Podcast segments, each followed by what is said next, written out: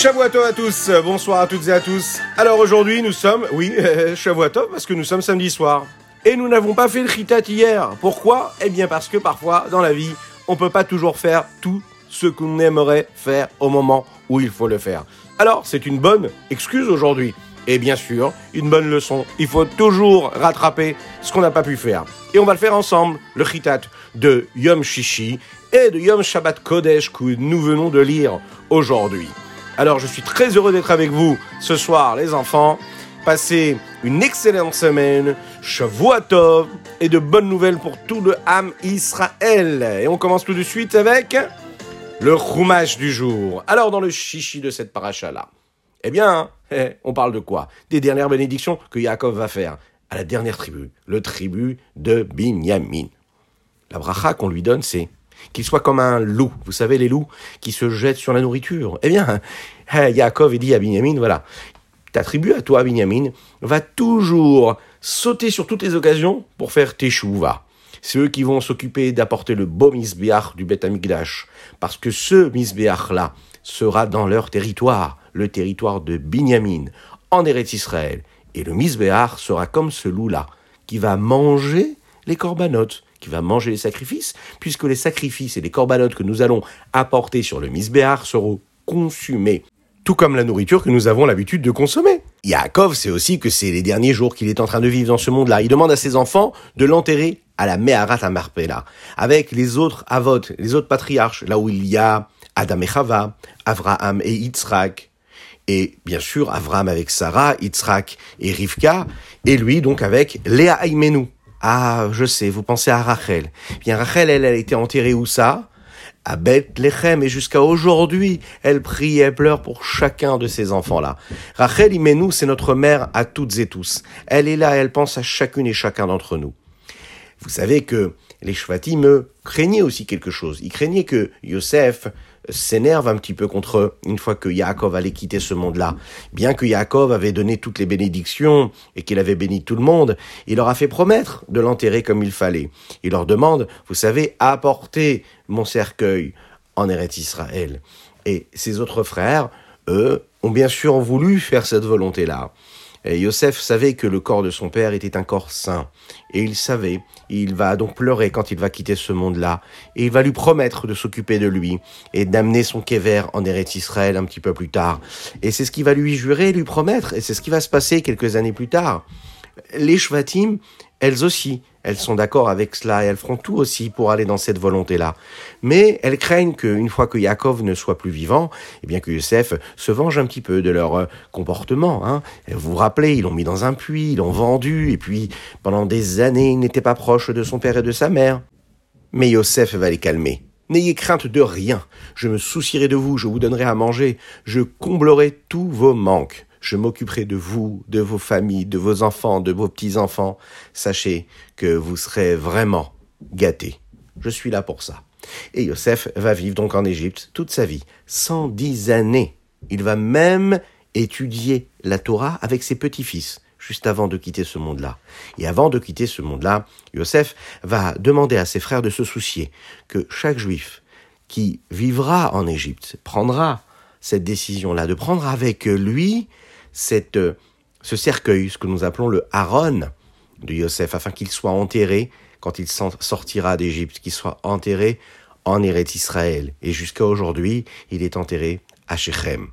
Et n'oubliez pas, quand on finit la paracha, nous avons dit Chazak, Chazak, Venitrazek, nous avons conclu le Chumash Bereshit et qu'Hachem fasse que nous prenions beaucoup, beaucoup de force pour étudier encore plus le Chumash Shemot, avec beaucoup de force, beaucoup de joie, beaucoup d'énergie, et qu'on s'attache à chaque mot que la Torah nous donne dans le Chumash Shemot, comme on a pu prendre des forces dans le Chumash Bereshit. Et on va voir que la belle histoire du peuple juif continue. Et, vous le savez, un juif doit vivre avec le rythme de la paracha de la semaine. Donc, à partir de demain, nous entamerons le Chumash Shemot dans la joie.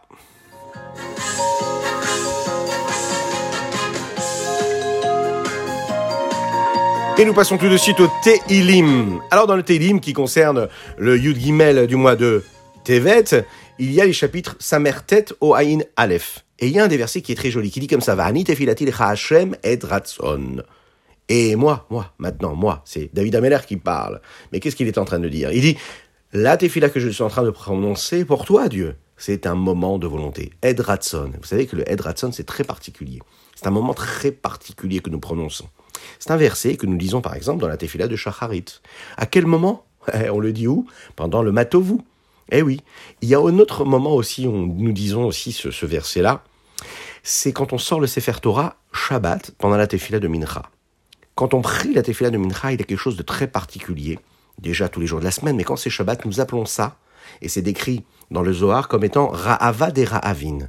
C'est le moment le plus élevé de tout le Shabbat, le moment où Akadosh Baruch il accepte et il accède aux plus grandes des volontés que l'homme peut avoir. Et il faut se concentrer pour demander tout ce qu'on veut à Hachem pendant ce moment-là. Surtout, vous savez, au moment où on dit ça, c'est juste avant d'ouvrir le Echal pour sortir le Sefer Torah. Le rabbi de Lubavitch disait qu'à ce moment-là, la tfila est répondue par Hachem. C'est un moment très particulier où il faut aussi prendre des bonnes décisions pour la semaine qui arrive. Et chaque bonne décision que nous prenons, eh bien, elle permet donc au Mashiach de se rapprocher encore un petit peu plus.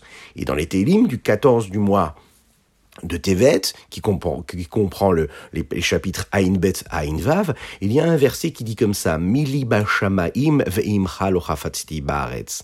Vous connaissez ça ça fait partie d'un des niguns que vous connaissez. Ifrar ben yamav tzadik. Vous connaissez ça? Et après, dans le refrain, on dit, Ay, mili bashamayim ve'im chalochafatzti baaretz. Aïe, aïe, aïe. N'hésitez pas à chanter avec moi. Mais oui, mais oui, n'hésitez pas.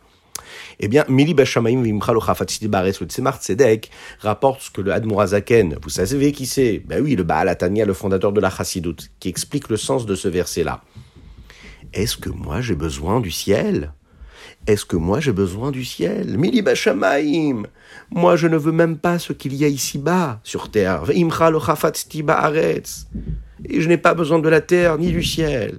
Le Hanmourazakan, il avait l'habitude de dire qu'il ne veut rien de ce que peut Dieu lui donner. Ni le Gan ni le Olamaba. La seule chose qu'il veut, c'est qu'Hachem lui-même se donne à lui exactement que Dieu, rien d'autre.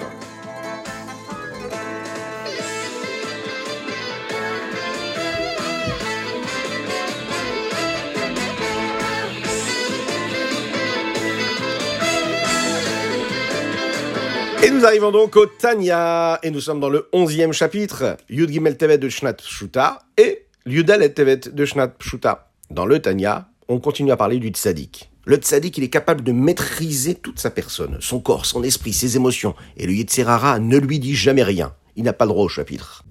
Et à l'inverse de tzaddik, il y a celui qui malheureusement écoute le Yetzerara. Si on écoute trop le Yetzerara, eh bien on peut arriver même à une situation où c'est le Yetzerara qui maîtrise. Et le Yetzertov, il n'arrive plus à donner son avis.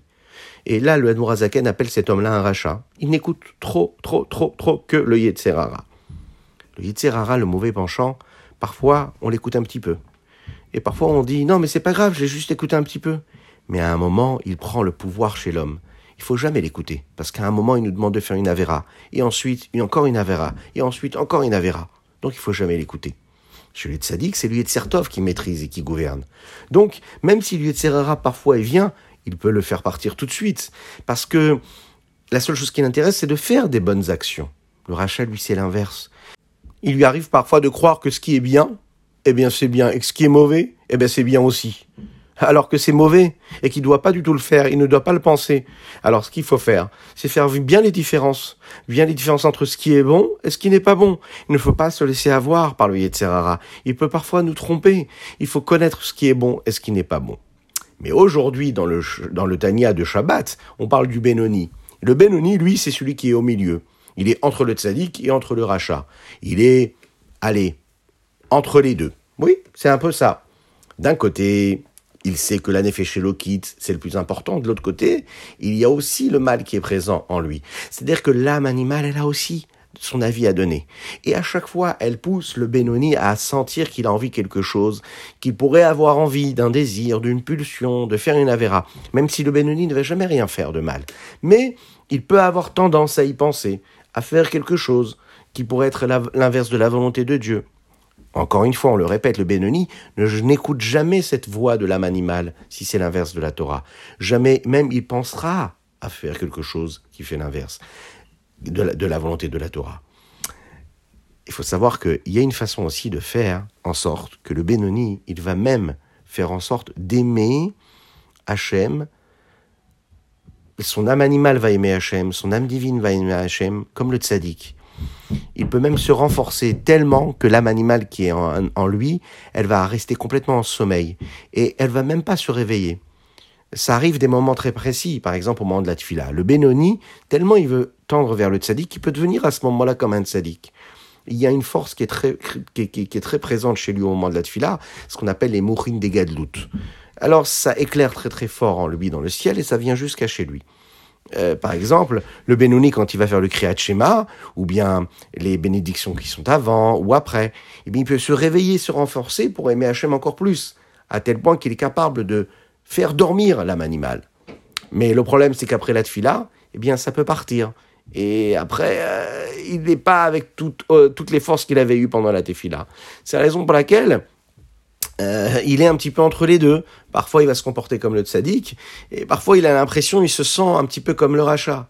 Alors que quand on réussit à passer à l'étape du tzaddik, on réussit à comprendre que l'âme divine, elle peut complètement gouverner le corps. Et elle est toujours là pour réussir à gagner, celle qui maîtrise tout, et celle qui permet à chacune et chacun d'entre nous de faire venir le Mashiach maintenant.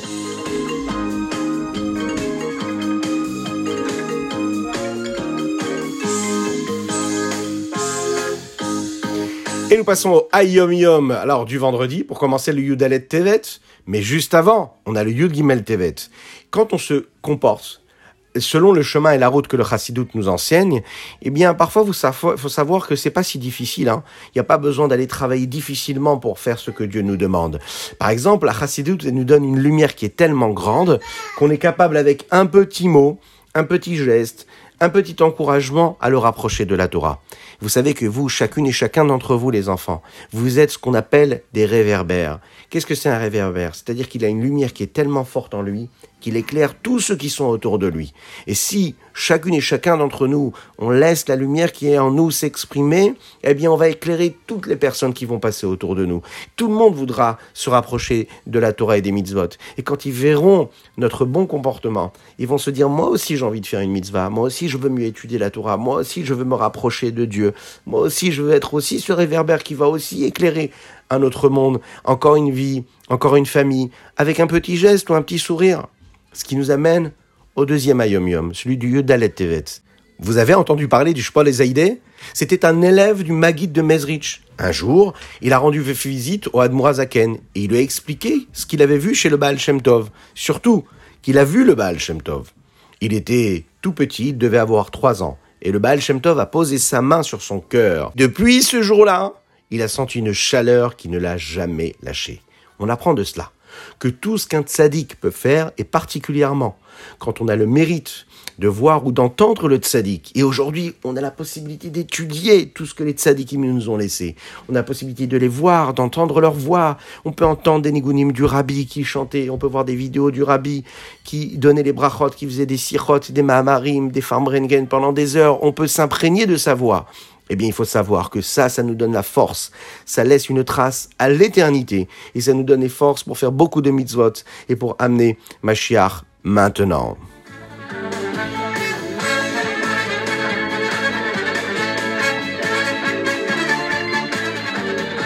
Et voilà, c'est fini pour aujourd'hui. On se retrouve demain pour notre prochain Ritat. Et on rappelle qu'il faut envoyer vos dédicaces, vos noms et vos prénoms et vos numéros de téléphone sur torahaudio.fr ou sur ritat.fr afin de recevoir quoi?